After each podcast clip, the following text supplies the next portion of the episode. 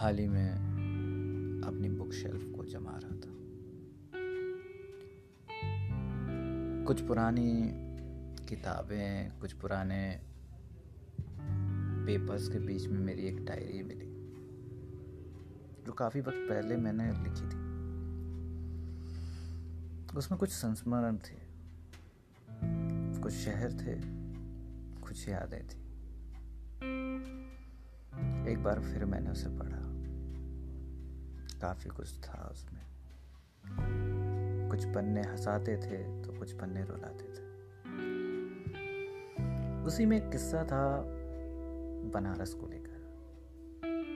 सोचा, सबको सुना दूँ। ये लिखा तो मैंने जल्दबाजी में है पर फिर भी कोशिश की है कि सब कुछ लिख सकूँ। क्योंकि अब ये शहर है ना, गाँव की तरह धीमा थोड़ी है।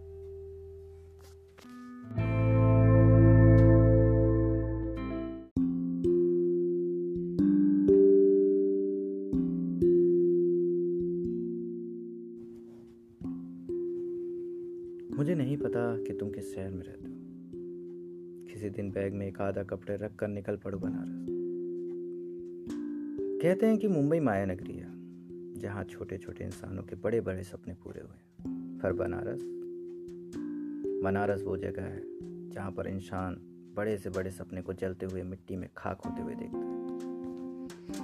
हाँ एक चद्दर रख लेना साथ में। या फिर बनारस सिटी स्टेशन के बाहर से दस रुपये में बिकने वाली पन्नी ले लेना और पहुँच पड़ना सीधे मणिकर्णिका। ये वो जगह है जहाँ इंसान लाशों को चलते हुए उजाले में सिर्फ़ और सिर्फ़ सच्चाई दिखाई देती है।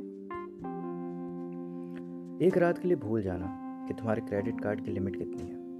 तुम्हारे डेबिट कार्ड में कितने पैसे पड़े जिन्हें तुम अभी भी निकाल कर फाइव स्टार होटल बुक कर सकते हो। भूल जाना अपने पैरों में पड़े हुए जूते की कीमत या कलाई में टिक टिक करते हुए घड़ी की कीमत, और पन्नी बिछा कर बैठ जाना एक कोने में और देखना चुपचाप मणिकर्णिका का तमाशा। तुम्हें सिर्फ़ और सिर्फ़ सच दिखाई देगा।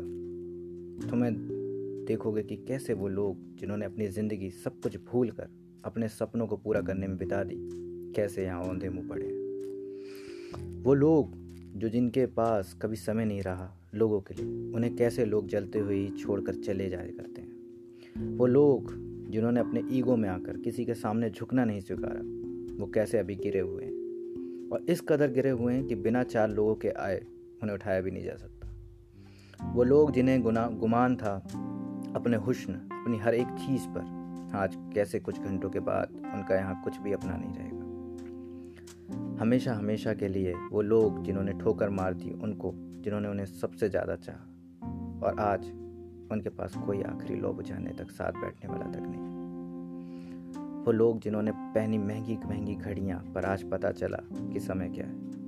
वो लोग जिन्होंने पूरी ज़िंदगी दूसरों को दुख दिया उनकी आवाज़ आज उनकी चटकती हड्डियों से कैसे निकल रही तुम देखोगे कि ये जो हो रहा है, वह सच बाकी सब झूठ है। तो सुनो ना यार, कभी भी किसी को दुख मत दो। हाँ पता है कि दुनिया में सबको खुश नहीं रखा जा सकता, पर हर कोई आपसे दुखी भी नहीं हो सकता। अभी मैं कुछ भी कर दूँ, कितना भी बुरा, कितना भी खराब, उससे दुनिया के बड़े बड़े सेलिब्रिटी को कोई फ़र्क नहीं पड़ता।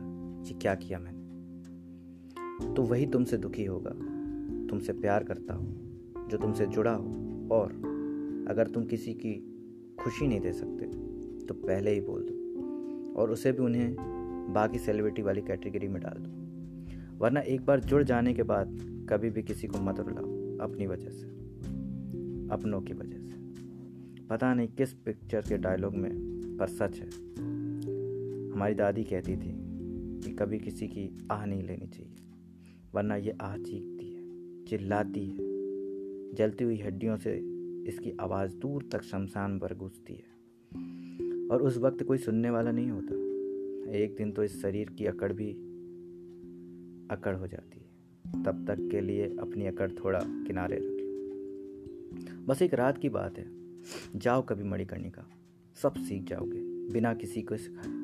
यकीन करो अगली सुबह अपने बैग, घड़ी और जूते और शायद खुद को भी साथ लेकर वापस आने का भी मन नहीं करेगा, क्योंकि जलती हुई हड्डियों की चीख बहुत सन्नाटा भर देगी तुम्हारे अंदर, जो किसी का दर्द, दुख, हँसते हुए लेने के लिए काफ़ी रहेगा, हमेशा के लिए, हमेशा के लिए। कभी आओ बनारस, यदा कदा अपने बैग में कपड़े रख बस आ जाओ बनारस।